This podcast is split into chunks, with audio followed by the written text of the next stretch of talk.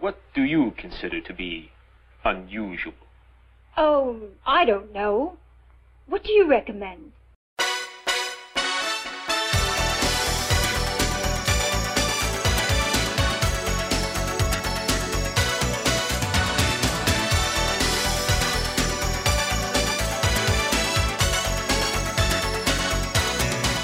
Hey, everybody, welcome to the first installment of the Cuff Cast, a resource for weird, underground, and fantastic genre cinema, the type of cinema we showcase at the Calgary Underground Film Festival. I'm the host and lead programmer of Cuff, Cameron McGowan, and on our debut episode, I was lucky enough to speak with Robin Bougie about the end of Cinema Sewer and the maestro himself, Steve Kostanski, about his latest opus, Psycho Goreman. All right, gang, coming at you from Rhett Miller's lovely home office, the producer of our show. It's the first episode of the Cuffcast. Rhett, say some words to the folks. Great to be here. Great to explore some weird, weird movies and uh, some weird people who make them. So, Rhett and I, as listeners probably don't know, we make our own movies together part time. And uh, we both just love weird movies. And uh, so I've been programming with Cuff for 10 years now. And I met Rhett back in film school about 15 years ago and he's just a jack of all trades and all around good guy. Happy to have him aboard. So, what is Cuff? What is the Calgary Underground Film Festival? Well, what it is is an 18 year old festival in Canada, in Calgary, Alberta, Canada, that showcases the strangest movies, the movies that you don't want to show your parents. And what was your first introduction to Cuff, Rhett? Yeah, I was just trying to think. It was probably was it the second or third year? That was the second year. Second year. Yeah, they had a was a screening question. Screen. Yeah, thank you. Screening on uh, Canadian cinema, and we watched some really weird ones. There's still some that haven't ever been released. That uh, Corpse Grinders one, or no, Corpse Eaters. The One Corpse two. Eaters. The Corpse Grinders has been released. The Corpse Eaters has Corpse not. Eaters is the Canadian one that's like 50 minutes, and half of it's like stock footage of birds, but like it's amazing. So we're a local nonprofit film festival that showcases strange movies in the asshole of uh, Western Canada, Alberta. And we like to keep it weird here, and we like to fight the good fight. We've had uh, John Waters as a past guest, Bobcat Goldthwait, Aubrey Plaza, The Amazing Randi. Uh, we show movies on rocks. We show movies on 35 millimeter sometimes. Right now, we're showing movies virtually because COVID has shut down cinemas, but we are eager to get back into the cinema. Right now, we are programming the 2021 festival. Been watching so many movies, my brains are pouring out of my ears, but we've almost got a great lineup. I'm so stoked on it. But in today's installment, I really want to talk about some of the unsung heroes of the film programming world, the lovely previewers. What does a previewer do? Let's find out. Now, everybody at home, I'm not sure how familiar you are with the film programming process, but it definitely takes a village to program a festival. And amongst that village are our esteemed previewers who have the laborious task of watching every single movie that is submitted to a film festival. And this year we had over 1,500 movies submitted. And one of these esteemed previewers is Mr. Jim Evans, who also has his own podcast, Film Rage. So, Jim, welcome. Hello, friend. How are you today? Oh, real good, man. So, Jim, what does a previewer do? Well, a previewer is responsible for watching the film, critiquing it, and giving as much input as they can that will help the programmers to make a final decision on whether or not this makes it to the festival or not. How many movies do you think you watch in a year, Jim? Uh, this year was a slow year for me, buddy. I have to say. Now, I normally focus on shorts. I don't uh, normally go into the feature side. I've been doing shorts for uh, probably around seven or eight years between a couple of different festivals. So I don't want to say I'm an expert at it. I'm just, I, I kind of like it. It's funny, not everybody likes shorts. They don't seem to get it, but I think I do get it. At least I hope I do. I'm still working with you guys. So, what's the formula for a short? Like for a good short? Like, what are you looking for? you know, my opinion is just like any movie, it's got to have a beginning, a middle, and an end. Like it has to tell a concise story. Whereas, you know, sometimes you'll you'll get shorts and it's almost like it's a clip that's really just like a portion of a movie. And often, you know, when I see a film that I don't feel is fully fleshed out, that's part of my commentary that I'll make is that this is a great concept what they've got here, but what this seems to me is more like a piece of a full feature or a, a little segment of it. So for me to be a really good short, it's got to tell that story. And it's only got a few minutes or, you know, a maximum of X amount of time to tell that story. So for it to be good, it's got to get that across in that short amount of time. Jim, how do you prevent burnout? You watch so many shorts. How do you still keep them exciting? Ah, you know, it's funny you say that because uh, over the years, there was a time where I was working 12 months of the year previewing, and I did end up having to leave one festival because I did get a little bit burned out. But you know, the, the thing for me is I love the passion of film. Like, it could be the worst movie it can be the best movie. I just love it. So for me, for Burnout, it's like I know I can commit to this amount of films in a day. So whatever that is, I pick that number and I say, okay, I can get through five shorts today. I've accomplished something. And the accomplishment of completing that is what I need to do. Now, obviously, if we set goals for weekly goals, I'll also set that too. Like maybe my goal that week is to hit 50 movies, right? So then I have to up my game on the weekend or maybe adjust my schedule. But for me, it's all about goal setting. That being said, how do I make sure I stay fresh? Is that I usually like to get rid of the ones that are the hardest to watch. So we have them segmented within different categories, one of which is uh, experimental. So for me, I try to get through all the experimental films at the beginning of it so that I've gone through the tougher ones to sort of get through because often experimentals can be tougher. And then I focus on a specific genre or a type that I know that I'm going to find a lot of things that I like in it. So that you're in the mood. Yeah, most people aren't going to want to do that. Most people don't necessarily cram as many as that I do. So for me, that's what helps. But I think for the regular viewer who's going to pick up and say, you know, I want to be a previewer for uh, this fantastic festival, you know, making sure that you give yourself separation. Don't just look at the time or only pick up narratives or only pick up English only. I mean, there's so many great films that we watched this year that were not made in North America right? So don't be afraid to pick up a film that's made in Hungary or Israel or wherever, right? Now, we haven't yet locked our full package, but what are some trends you're noticing in short films this year, Jim? I think it's probably kind of obvious that there's going to be a lot of COVID content, right? You know, you can't escape the fact that a lot of these films were probably made during COVID. There's either COVID concept or COVID theme, or you can tell that it was maybe even filmed in COVID because it's like one actor or it's two actors, but guess what? They're not with each other. So it's kind of neat to see the creativity that's coming out, right? I mean, those things change. Like you can see trends that, you know, when the Me Too movement started out, it's like we start to see a ton of shorts that were focused on the Me Too movement. And same thing with Black Lives Matter. This year, we had a lot of films with that content in it. So it's great. It's good to see different directors and different actors getting profiled in different years because of what's happening in society.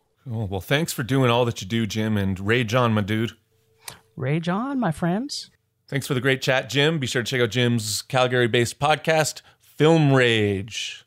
Now, up next, we have someone near and dear to my heart, Mr. Robin Bougie of Cinema Sewer fame. Robin's been self publishing Cinema Sewer out of Vancouver, BC since 1997, and you can now buy it in collected versions from the illustrious Fab Press. Recently, Robin announced the end of Cinema Sewer with issue number 37, and we're about to find out why. Stay tuned.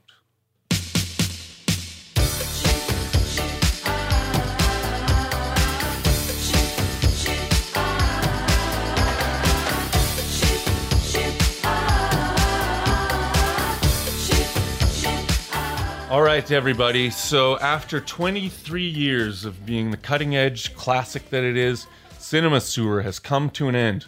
And with us is Robin Bougie to just explain why the hell he would do this to us. Robin, welcome. How's it going? good, good.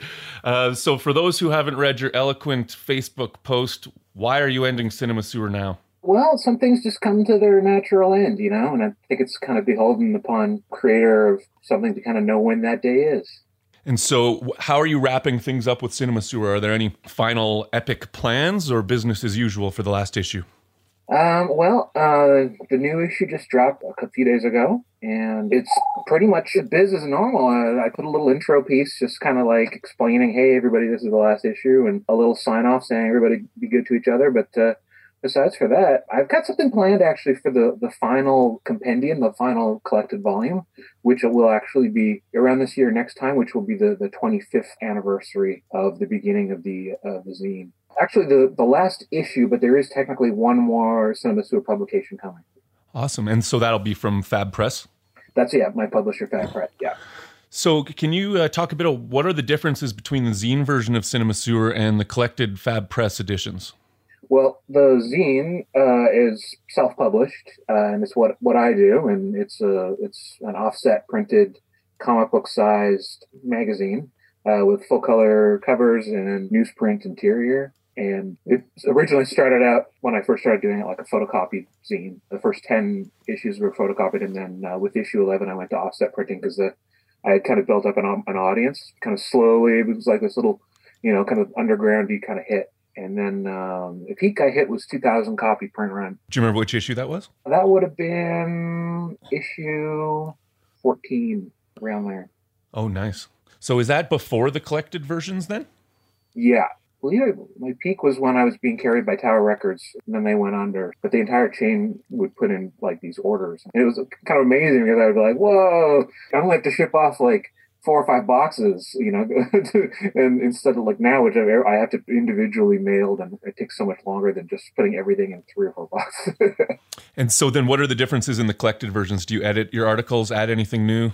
Yeah, the the collected books uh, usually have um, 60 to 80 pages of brand new material and um, then um, they have the best from the from the zines as well and which which is pretty much everything although you sometimes maybe you know a year or so down the line I'm like ah this wasn't good enough and so I won't put it in the book but for the most part it's got, it's got everything that you would you would want to have from from the issues Cool. So, listeners at home, please do pick up the single issues and the collected versions. I've been doing it, and it's quite rewarding to get them right from Robin, man. You can feel the love.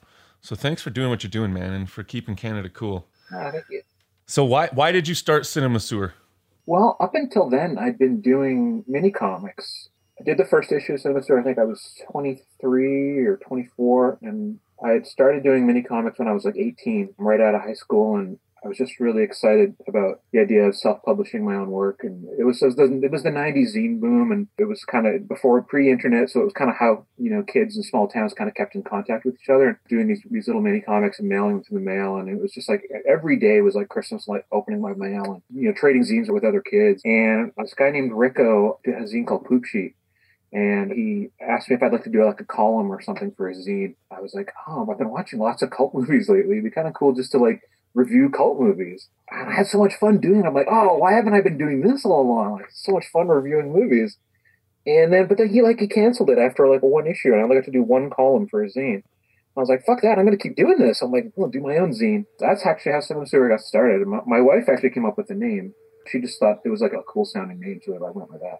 Well, yeah, man. I remember when I first heard about it, the name's definitely what stood out. I saw it at Suspect Video, and I was like, Cinema Sewer. It's so visceral, it, and it's exactly what you get when you open up the magazine. Yeah, my personal interest was kind of in the leaning towards like the sick and twisted, the kind of weird sexploitation, exploitation, porn, horror, anything kind of like in a, the, the weirder end of the genre spectrum. So, what do you think is the importance of tactile smut in the modern age when people can just pull up any variety of uh, triple X tube sites? I'm not so concerned with the medium of how people consume it as much as I am with the content. That's that's the part that I find interesting. I notice some some writers are more like you know that maybe have like their zine is focused on VHS or or uh, it's more focused on like how people consume it. Me, the content is really the important part, and that's kind of why I, I focus more on the classic stuff. I kind of have like a mid '90s is kind of what was, was my my cutoff range for for the stuff I, I write about that's just because I'm kind of I'm more interested personally just in, in, the older stuff. I just find vintage porn has so much like interesting stuff going on even beyond just what what you might masturbate about. You know what I mean? Like there's the, there's this kind of quirky music or the like look at that rug people are like like that's crazy. Like half the time I'm not even looking at the sex. Like I'm just like all this crazy stuff going on. Like what? Why is everybody like? There's a cat sitting on that woman's lap. Like what's going on? Like I definitely, yeah, I agree with you. There's an added surreal quality to it because a lot of these movies present themselves as actual stories, but they're using like their own, you know, locations, like their own homes or props they could wrangle themselves. It's truly independent filmmaking uh, and outsider art. So I do love the TLC it's been getting from a lot of these new boutique labels. Uh, can you talk a bit about wh- what you think the interest is for collectors these days? Vinegar Syndrome's releasing some golden age erotica titles. I know there's um, Cinepix. Do you have any thoughts on what the current appetite might be for this content? Well, I'm really happy to see it because it means a lot of um, films that weren't available or were previously only available in like really terrible, you know, quality bootlegs uh, are finally getting restored. And Vinegar Syndrome's doing a, great job with that. And um, it's just really great to see. It's a real boon for for collectors and for people who are interested in seeing these movies. And and just having access to them uh, so much easier than than before uh, is really really nice. It's definitely a more sanitary approach. Can you talk a bit about wrangling these types of films back in the day, or some of the stranger experiences you may have had in cinema?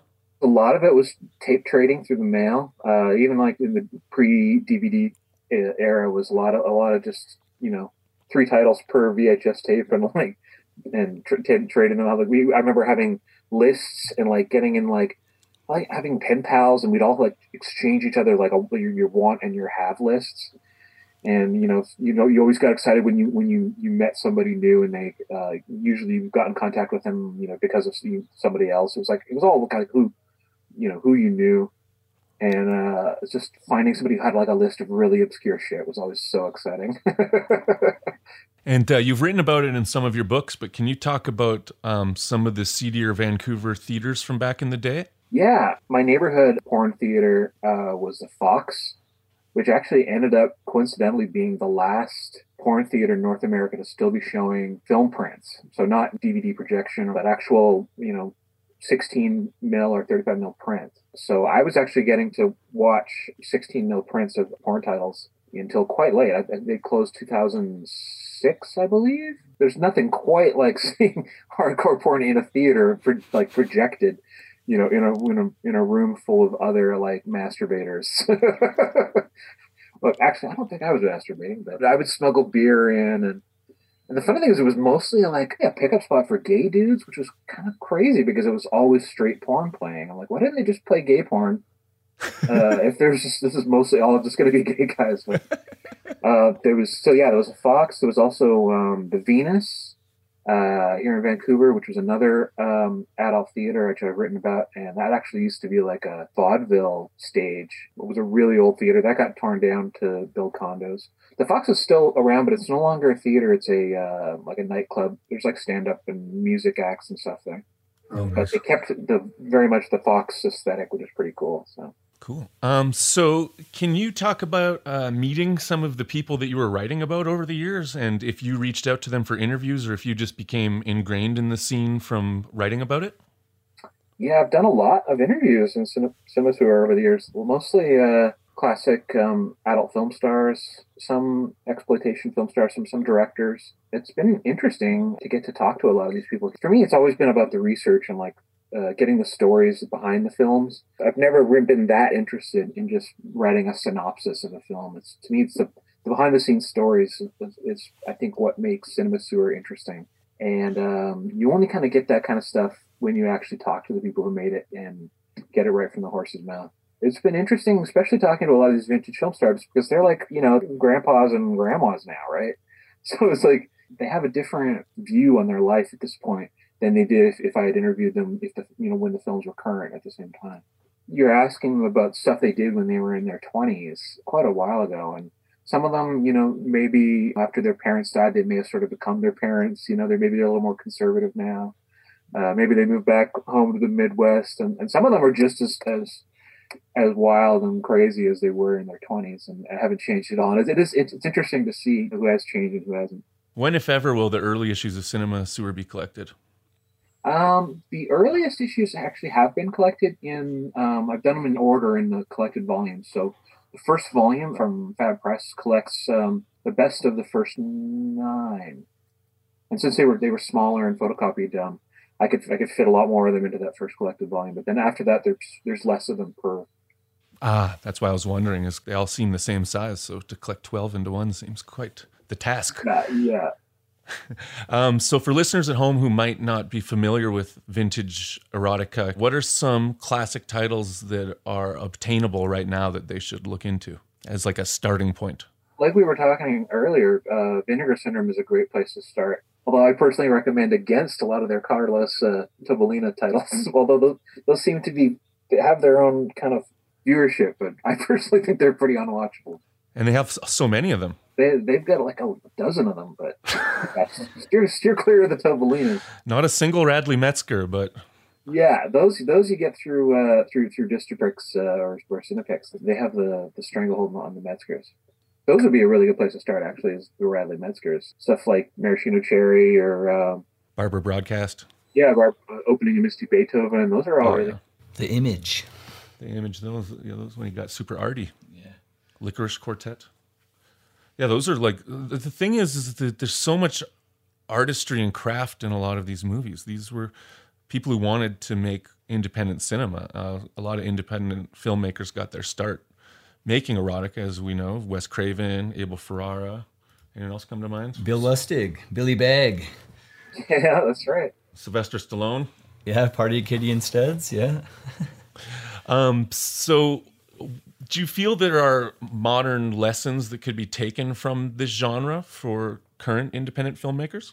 I think what there is to learn that is obvious to me right off the bat from the genre is sort of a fearlessness or a kind of fly by night aspect to porn, especially from that classic era, because a lot of them, you have to remember, a lot of them were being, made at a time when they weren't even legally allowed to do it. It wasn't until like 81, I think, in California, you could legally make it. And a lot of them were, of course, you know, being made in California or previous to that uh, on the East Coast in New York. I mean, think about how like crazy it is to try to put together a film and then on now on top of that you have to worry about like the cops busting in so i mean you, i think you make a different type of movie when you're doing it you know under the cover of night so to speak and i and i think um there is like a like a firebrand kind of undergroundy aspect that I, I think is really cool sometimes it's, if it's a little too easy or a little too safe to make a film maybe, maybe it's, it's, you're not going to come up with your best work I don't expect you to be a futurist on this last question, but one of the greatest aspects of Cinema Sewer is the film curation aspect. You don't only write about vintage erotica, you write about action films and horror films as well. And most readers are probably reading it with a pen and a pad nearby for movies to check out later. So, what do you think the future of film curation is in the post zine age? And what are some uncovered gems that you brought a light onto that you're most proud of? man, I don't know about the future. That's that's that's that's, for all of us to experience. I think a few that I, I managed to put a bit more of a spotlight onto. Um, Action USA, which just came out from Vinegar Syndrome this year. That's a movie I reviewed like t- 10 years ago. I think very few people had heard of it. And I was really happy to put more of a spotlight on that one because that's a that's a really great action film, really in, independent action film made in the uh, early 80s in Texas. And great gangsters bantering about their mothers. Yeah, that movie is so wild. Uh, yeah, highly recommend that one. Maybe like Hausu, the Yep. uh, the Japanese film. I did a review of that years before it ever came out on a home format in North America. I can't claim to have popularized that one because that, that, that had its own kind of cult audience even before uh, it was readily available. It's just such a, I love one of my favorite Japanese films of all time. Well, yeah, I appreciate the generosity of your enthusiasm, and uh, I hope that you continue to inspire many film fans through past volumes of Cinema Sewer. But what does the future hold for Mr. Robin Bougie? Uh, I've got a lot planned. Um, not too much that I could talk about right now, but um, I'm I'm not going anywhere. Uh, even though Cinema Sewer is kind of actually, you know, really Cinema Sewer is not really going anywhere either. It's it's just complete now. So if you just think of it in those terms, it's it's just just it's just finally complete. And uh, the books are going to stay in print for the foreseeable future. I've still got boxes of unsold magazines, so I'm I'm going to be selling them probably for the next 10 years. uh, so that my, my website will still be up. My online store will still be there. Uh, but yeah, I really like to experiment a little bit more with um, long form comics. And I'd like to take the Cinema Sewer style and maybe apply it towards maybe some other topics. And that's kind of what's rattling around in my brain. But I, I can't speak about it too much now because a lot of it's just sort of in the idea phase, or we're just starting out. So. Well, thanks so much, man. We appreciate all that you do and hope to have you out at the festival one day. Make that train trip when COVID's done. Yeah, people can pick up the new Cinema Sewer at uh, cinemasewer.storeenvy.com. And thanks so much for having me.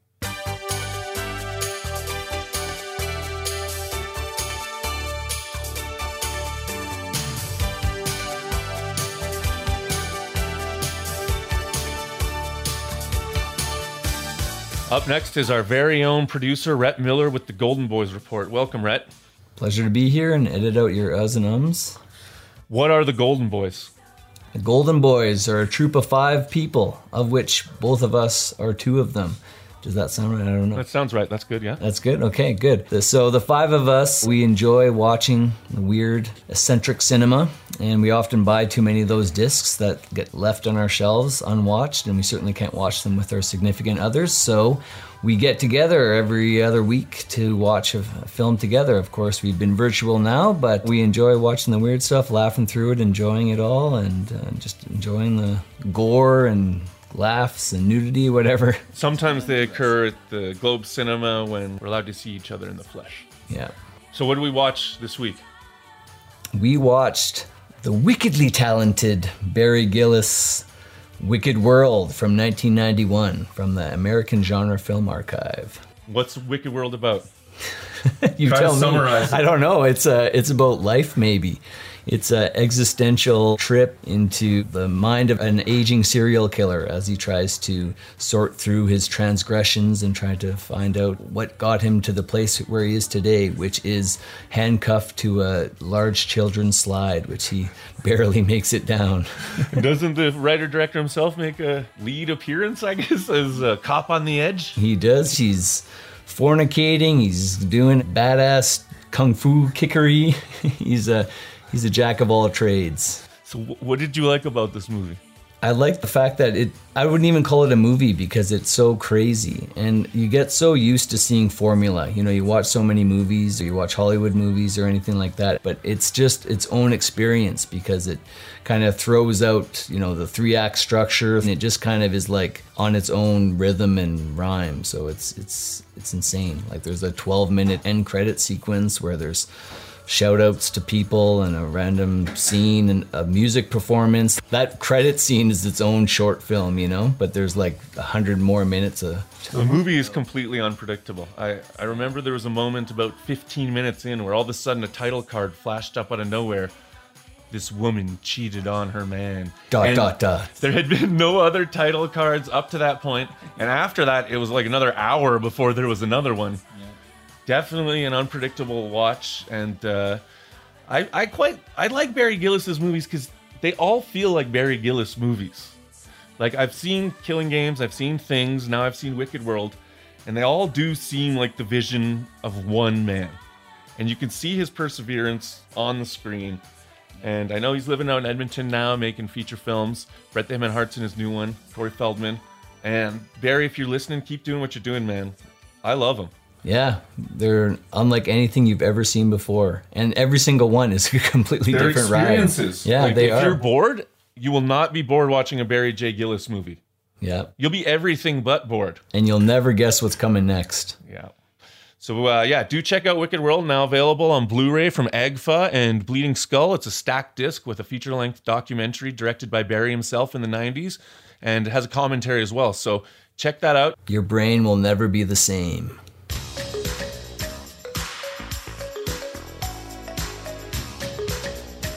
Siblings Mimi and Luke unwittingly resurrect an ancient alien overlord. Using a magic amulet, they force the monster to obey their childish whims and accidentally attract a rogues gallery of intergalactic assassins to small town suburbia in Steven Kostanski's latest opus, Psycho Goreman. In October 2020, Calgary Underground Film Festival was honored to screen Psycho Goreman with three of the cast joining us via Zoom. And Rhett and I are extremely lucky to have the legendary wizard himself, Mr. Steven Kostanski, joining us by Zoom right now.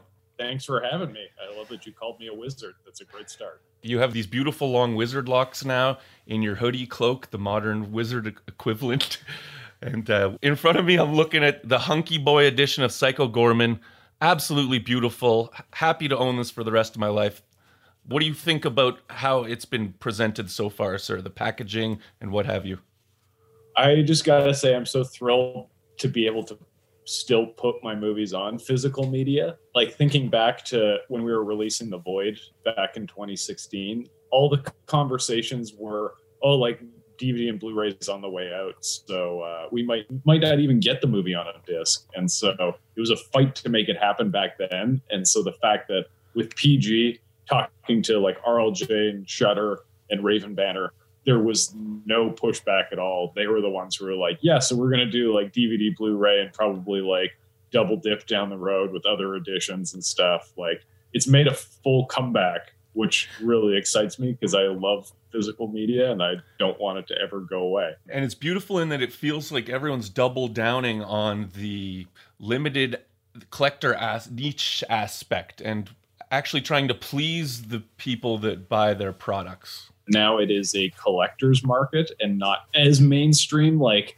yes, we'll sell DVDs and Blu-rays at Walmart, but I think it we're we're targeting collectors specifically now with physical media. And so in doing that, we are catering to them and having as many special features as possible and making it something that's worth owning and worth physically having and looking at and giving you as much as much content for your money as possible. So, so were you part of the conversation to get the cover looking like uh, Sinbad's house guest? That was a poster that I personally commissioned. The That's artist amazing. Vince Evans, uh, who did the Divorce Dad artwork, oh, I yeah. commissioned him to do a parody of House Guest.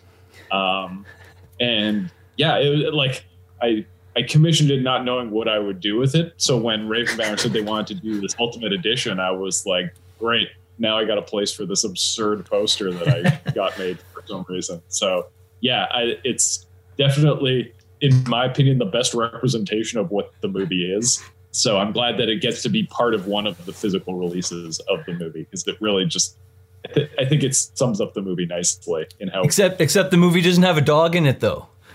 That is true, but I mean that's also representative of the era that I am uh, influenced by, which is having stuff on the cover that maybe isn't necessarily in the movie. And I, I want to disagree with Rhett. I want to say Goreman is the dog.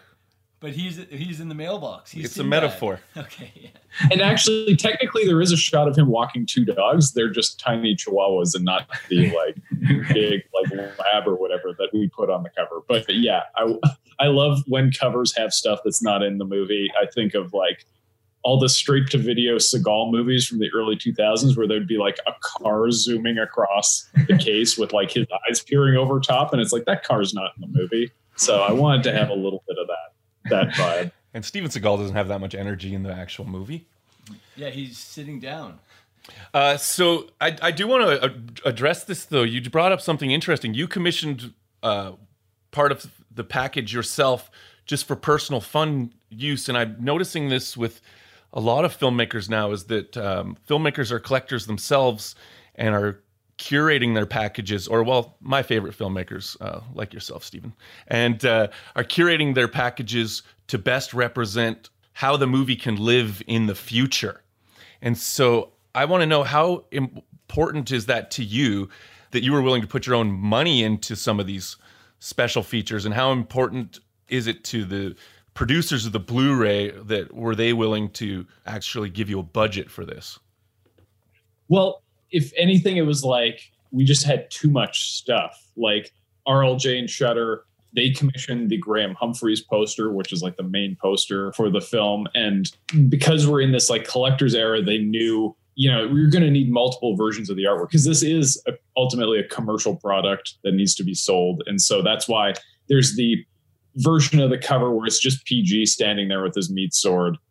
It's like that's kind of the vanilla Walmart cover but then other editions will have like the Graham Humphreys poster, uh, like on the Hunky Boy edition and the uh, House Guest poster.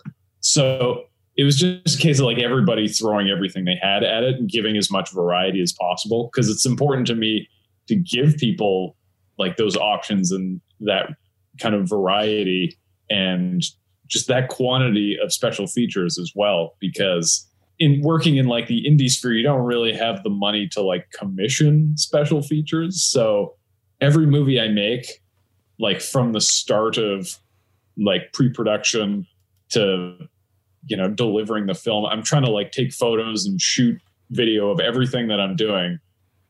And i end up a lot of times end up cutting the bonus features myself. Thankfully uh, my friend pierce dirks was able to cut the like main epk feature on the film but yeah i just want to have that kind of content that i fell in love with in the early days of special features, like in the late 90s and early 2000s. I have such vivid memories of watching the bonus features on the end of the Army of Darkness VHS, the Anchor Bay VHS, because I was right in that transition between VHS and DVD. And so the movie would play on the tape, and then you would have the like making of and then trailers and TV spots just play after the movie. And I just love at that age, like discovering that stuff and seeing the inner workings of the movie I just watched I think it's such a crucial component to building out the universe and the mythology of the thing that you've made. Like, I'm not that interested in just the narrative itself within the movie. I'm also fascinated by everything around it, like the making of, how it's marketed.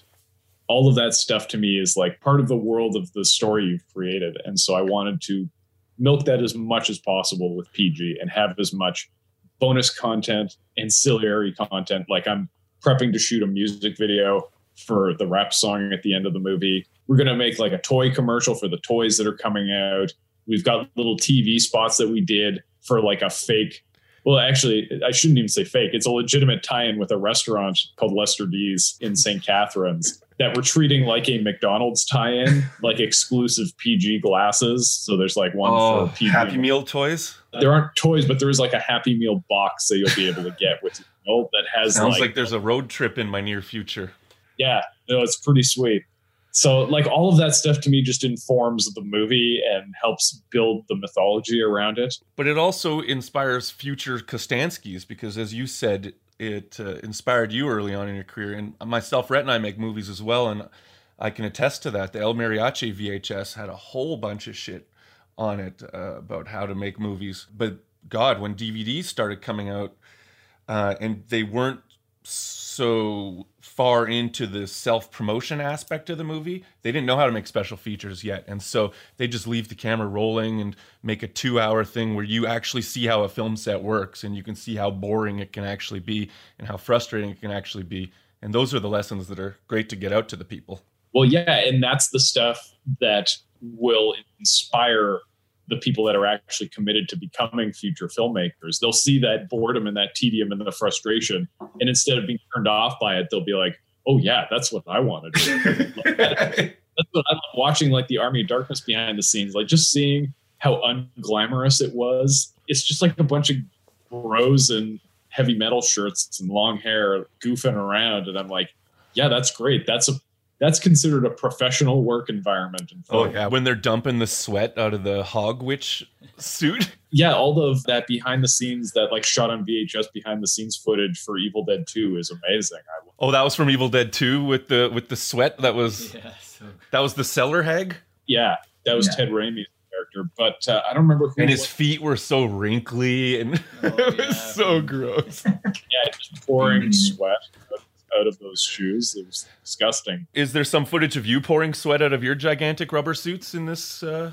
I mean, I wasn't really around for Matt getting out of the PG suit, but I'm sure it happened, and I'm I know for a fact that he suffered greatly all the way. Wait, that was Matt. It's Matt Kennedy in the PG suit. No, no, it's Matthew Ninaber is the actor. Ah, good. Because I I know know some of the other Astron boys show up as the council. Yeah, Matt plays Cortex, the kind of like snooty asshole guy. uh, Connor shows up later as uh, Cassius 3000. And then Adam, obviously, is Greg, the shithead dad. And I'm so glad you bring up Adam. I was going to save this for later, and I didn't want it to be a weird segue. But uh, your cast is obviously getting a lot of great attention, specifically the lead young actress who's amazing. And we had a Q&A with her um, at the Cuff screening of PG. She's just as vivacious in real life. So I would like to hear about how you found her, but I want to hear more about trusting Adam in that role because this is a role that is typically filled with huge celebrity types, right? You'll get Phil Hartman or a Tim Allen, but uh, Adam's relatively unknown outside of the genre circuit, but he's perfect. Like I actually said it to Rhett. I don't think anyone could have pulled off this performance like Adam did. Like he is so pitch perfect and brilliant. And I just want to talk about how did you build that trust with Adam? Because it's probably what his his sixth feature credit. Well, I mean, I wrote the part for him, and it was one of those things where if he didn't want to do it, I might have been discouraged from making the movie at all. Because I just, as I was writing it, I could just see him doing all of these things, and I knew he could do it. Because Adam is has so much range. It's amazing. He can go from being like cool, tough guy to like ignorant asshole to pathetic loser and like jump back and forth, like go across the full spectrum, like in a heartbeat. And it's great. And it's like a real testament to his talent that he can pull off such a range of characters. And so uh, he was the only one for that role, in my opinion. And it, it, it wasn't so much like trust as like just relief, like knowing like I have one known quantity because everyone else was like unknown to me. Like I had not worked with the kids or Alexis or anyone else in the cast or Matt Ninaber. So having Adam there was just like a level of comfort and like gave me more confidence because I knew I could trust him to push the role into crazy weird places that I wouldn't expect. And that's because you guys have been making movies together for over 15 years, right? Yeah, exactly. Like I just know I know he's going to deliver something great. And we have a good open dialogue about stuff. Like we'd always have like little postmortems after every day of shooting where we just text back and forth like how things went and what he was thinking and what we could change and improve. So it was great to have him just as somebody to consult with outside of just the role of Greg, but also just the making of the movie as well. Because Adam uh, will not hold back and give me his straight opinion on a lot of things. And so having that fellow creative like on set with you is so advantageous because, you know, sometimes you're shooting a movie, you kind of get in your own head about how things should be going and delude yourself into thinking things are going well if they're not. And so having somebody that'll be straight with you and be like, this part's not working is totally the best situation to have on your movie.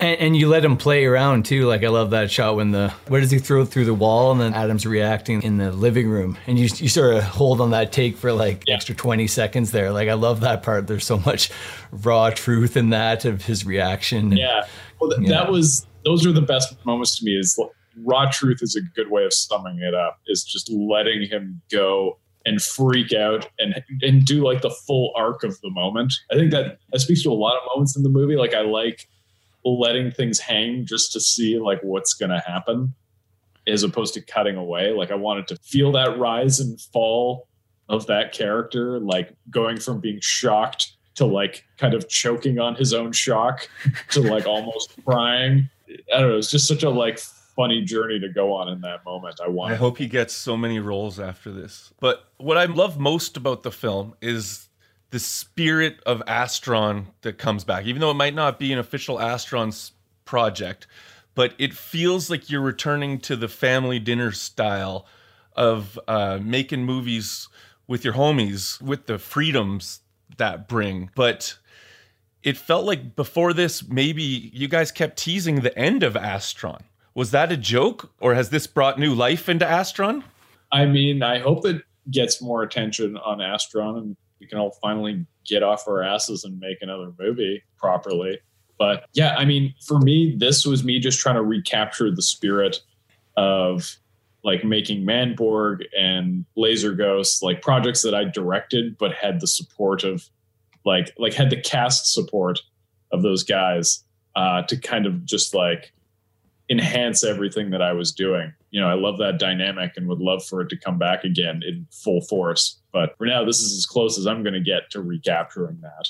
And, but uh, so it's not dead. Where Astron is not dead.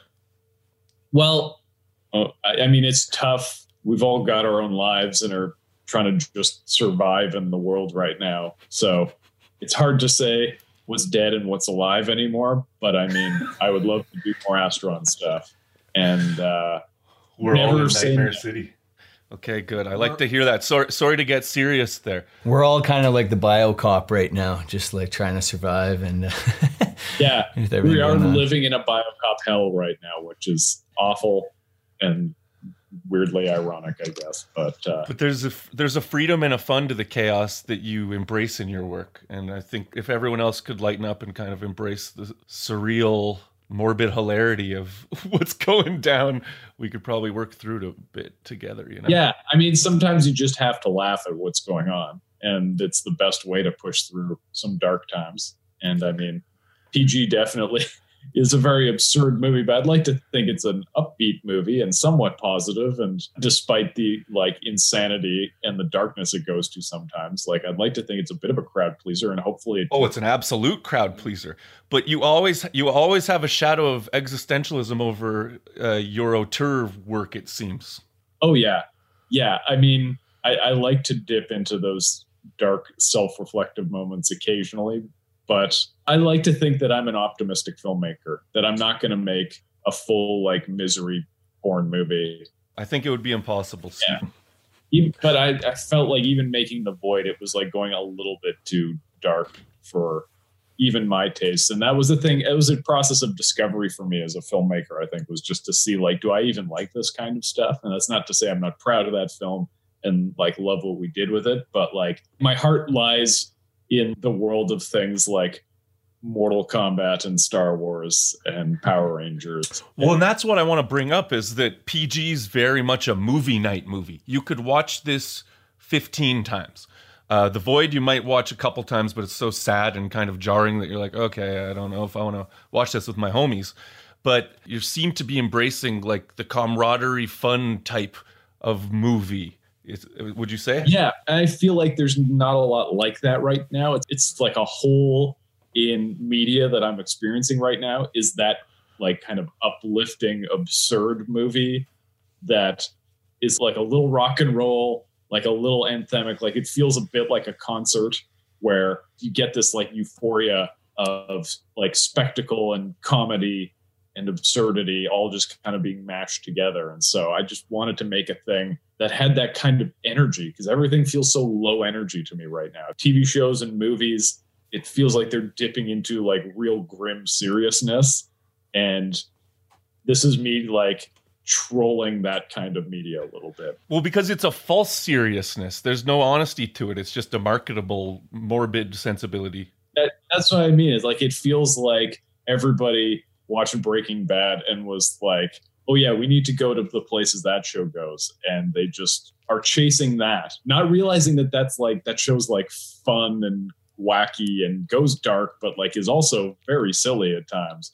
And so for me, PG was me trying to like put out into the world that like you can tell fun stories too that still have some dark intensity to them and are still engaging, but they can still be fun and they can still end with a rap song. Like that's not the end of the world, you know?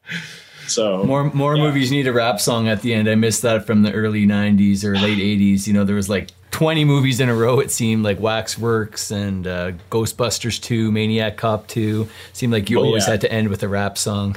it even went into the 2000s because the one that I will never forget is seeing the remake of Assault on Precinct 13 in the theater. that, ends, that ends with a rap song that it like does the typical rap so- movie rap song thing where it kind of sums up the movie a little bit, but then it breaks the fourth wall and is like name dropping the actors. Like it talks about like Ethan Hawke and Lawrence Fishburne. And I just remember walking out of the theater hearing that and being like, oh geez, they're still doing this, the rap song thing. So This is why you stay during the credits, folks. Yeah. One, I mean, one of the reasons you need to respect the cast and crew of the film and see who they name drop in the in the special thanks. But uh, yeah. so, Steve, I got to admit you're being a little naughty with the title PG. Uh, are you hoping that some teens find discover this movie like you may have discovered The Guyver? yes, I want this to be that R-rated movie that uh, maybe some younger monster kids discover and are a little shocked by it. You know, maybe it's a, a little bit above their age in terms of like the kind of content they should be consuming. But you know, I hope that it has that effect on some kid somewhere that movies like yeah Guyver 2 or RoboCop or Aliens or Terminator 2 had on me where it appealed to me in terms of all these sci-fi fantasy trappings that I love being a kid that loves Saturday morning cartoons and comic books and things and video games but then also hit me with some hard realities and some really horrifying imagery that shocked and horrified me and you know traumatized me a little bit I'll always go back to like the melting guy in RoboCop. Oh man, or when his hand's getting destroyed and he's oh, And then he just explodes into liquid when he gets hit by the car there. Yeah. Obviously, that's uh, you know I was influenced on that for BioCop, which then carries into PG as well. But uh, yeah, I'd love this movie to have that kind of effect on somebody, some young kid that then decides their way of dealing with that trauma of being horrified by this movie is to then make their own horrifying monster movies and they'll you know get out some clay and start sculpting monsters and who knows they could be making a sequel to pg PG 13. That's what you got to call it. well that's that is definitely a discussion that's happening that is we were joking about it on set on the movie that the sequel would be called pg-13 so trying to figure out how to work that in right now uh, How, how old's the kid in it? Maybe the kid can be 13 then uh, when she's well yeah older. it would make sense if they were teenagers in it but the question also is like do we do a, a movie or do we do a tv series there's a lot of options floating around right now there's definitely going to be more pg adventures in the future we're just trying to figure out what that's going to be exactly Great to hear. Okay, last question, Steve. If you're doing a movie night and you just watch PG, what are three movies you would recommend double featuring it with, or triple featuring, or quadrupling if you're a crazy person? I mean, just based off like what's on my brain right now, Masters of the Universe. Yeah, I'm gonna throw Wishmaster in there. Two? No, I'd say the first one. The first one has all the gags, though I do like how the suit looks in the second one a little bit better than the first one. And then as far as third movie, let me look at my shelf. Just for funsies, because it's staring at me, I'm going to say Dr. Mordrid, the Empire Pictures classic. Or I guess that would be Full Moon. Sorry. That was early 90s, so it would have been a Full Moon Pictures. That was And this is their Doctor Strange ripoff with Jeffrey Combs. yeah, Charles Band's attempt at Doctor Strange. I'm going to say Rawhead Rex just because that movie was actually like the thing that started me figuring out the plot of PG. Because as I was watching Rawhead Rex and getting bored because it's not the most uh, engaging film, that's when I started thinking like, what can I do with this kind of concept? Ancient evils resurrected, but what do you do with that? And that's when I came up with like, well, what if you mashed it with ET and it was like a bunch of kids and this evil monster go on weird adventures and it's kind of like a Amblin-esque like kids film but you never break from the fact that it's this evil monster that murders people never stops murdering people and there's no moral or lesson learned. Yeah, I love the part when the kid says nice Halloween costume and he just murders the kid and then there's nothing else. You know, it just goes no, on. no so fallout good. no fallout to that Yeah. moment a kid exploded and Yeah. we move on yeah So committing good. to that logic i think is was what got me really into this movie was like oh yeah like just pretend there's no consequences and you can really have fun with this idea and go to some wacky places And Rawhead Rex works because most of it's so boring you could just chat about how awesome PG was for most of Rawhead Rex and then just pay attention during the bigger moments. exactly and and then like just come back for like the key moments like uh rawhead rex pissing on that priest that part's pretty good yeah, man. There's definitely moments in there, but yeah, a lot of it's very slow and yeah, very cheap looking. Well, PG is out on Blu-ray, VOD, DVD, probably be on a streaming service at some point. But give people your money that are making this cool ass film, man. And uh, Hunky Boy Edition might be sold out when this comes out, so hopefully you don't have to pay too much for it on eBay if you were uh, if you snoozed and lost. Thanks so much for joining us, Steve. Thanks for having me, guys. Great chatting with you. Psycho Goreman now available on Blu-ray. Be sure to get the Hunky Boy Special Edition.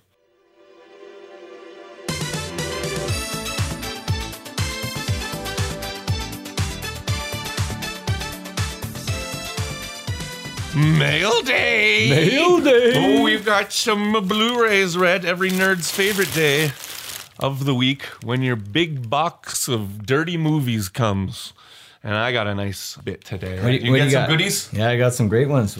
All right, man. First up, I got a double feature from Third Window Films out of the UK. Sadly, this is just a region B, but it contains two of the craziest Japanese animated films I've seen in a long time Violence Voyager and Burning Buddha Man. I must note that this is not actually animation, but gekimation, where all of the characters are cut out illustrations that are being photographed and moved.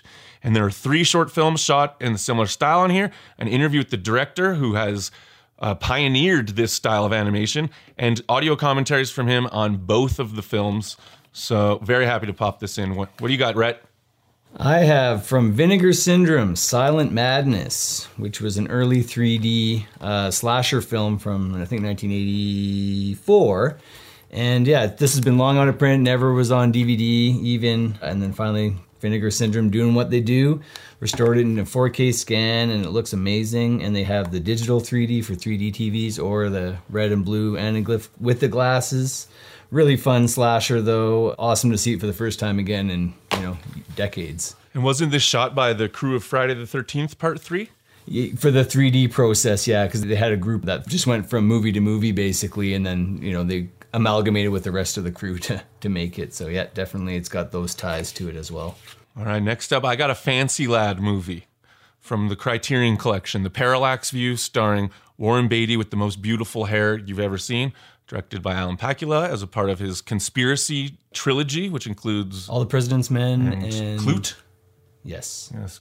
Well, Parallax View might be my favorite of these. The Gordon Willis photography is absolutely stunning. I can't wait to see a transfer where the blacks aren't extremely messy because there's a lot of dark in this movie, and I think it's going to benefit quite a bit from a new transfer. Can't wait to dig into this one. It's got some special features on the cinematographer, so I'm going to dig into that right away. Uh, definitely a gem of a DP. Gordon Willis represent. He is the king. I hope one day Criterion does 4K HDR so we could see those inky blacks.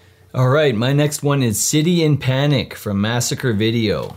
It is only on DVD, but that's because despite it being shot on film, all the mastering and editing was done on tape, so there's really no better quality version that's out there than what the DVD could provide, unfortunately. But the reason I sought it out is because it is a rare Canadian horror film that's actually set in Canada and downtown Toronto, and it's based on kind of a true story, and it follows a, a serial killer, and he's killing all these random people that you find out are all connected because they have AIDS. So it's pretty pretty uh, un PC kind of material here. So I'm assuming it won't be as respectful as cruising. well, yeah, probably of that type, yeah, for sure. But Canadian, you know, I always want to champion any weird Canadian stuff. So City in Panic sounds like perfect one. All right, the the last one I got is one I've been waiting for for over six months. I've been very excited to get this in my hands, and it's long sold out. It is the UHD release of Demons One and Two from Arrow Video. And when they first released the images for this set, I was creaming my jeans.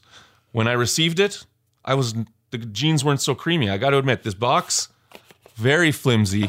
It's not as flimsy because I actually had to put in some of the trash that came with it to make the box sturdy enough. Right here, t- take this box. Oh, what? That's how it came. It's like shaking. You can listen. You can hear it shake within. Open it up. How satisfying is it to get what? these paper sleeves in this loose box? Let's just say Arrow did not do a great job with the packaging of the Demons double feature. I heard there's some problems with the transfer too a little bit. The transfers aren't beautiful, but they are the best these movies are ever going to look. But for all the collectors in the house, I'm going to be honest with you, just wait until they release the UHD separately and buy Demons 1 on its own. Demons 2, not really that good. Transfer's not that good, and this limited edition set, not that good. However, Demons 1 is a classic all time top 10 for me, actually. And I hope that once this pandemic's over, we can finally watch it on 35 millimeter with our good friends from Night Terrors Film Society at the Globe Cinema. Can't wait to see that one. All right, Rhett, what's your last one? Last one, actually, another Vinegar Syndrome one Killing Birds, which is also known as Zombie 5, despite being filmed before Zombie 3. So yeah, movie titles were weird back in the day. So anyway, this one is a wild Italian one where it's not even really about the birds so much killing people as just uh, existential dread and weirdness going on. But it's a it's a really wild one. Are there actual zombies in this one?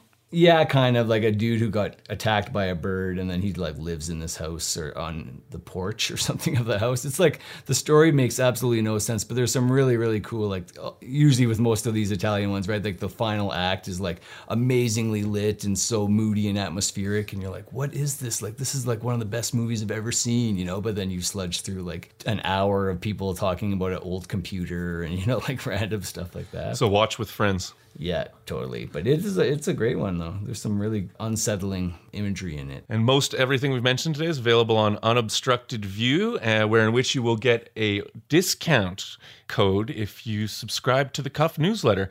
And Unobstructed View carries most of the really great shit. They've got a lot of Mondo Macabro, they got Vinegar Syndrome, they got MVDs, Scream Factor. Scream Factor. They pretty much got it all. Criterions. So uh, Synapse, Severin, hit up Unobstructed View for all your weird shit. I know I definitely have a box of some very strange movies coming that I look forward to talking about in the next episode. Well, that's it, folks. The first Cuff Cast in the can. Rhett, anything you want to say to the fine folks at home? No, we did it, and thanks so much for sticking around. On our next episode, we're going to have an interview with the TIFF Midnight Madness guru himself, Mr. Colin Geddes, and Heather Buckley of Red Shirt Pictures to talk about making Blu ray special features. So please do subscribe and tell your friends that this is where you can hear about all the cool, weird cinema. And uh, thanks for listening. Let's go.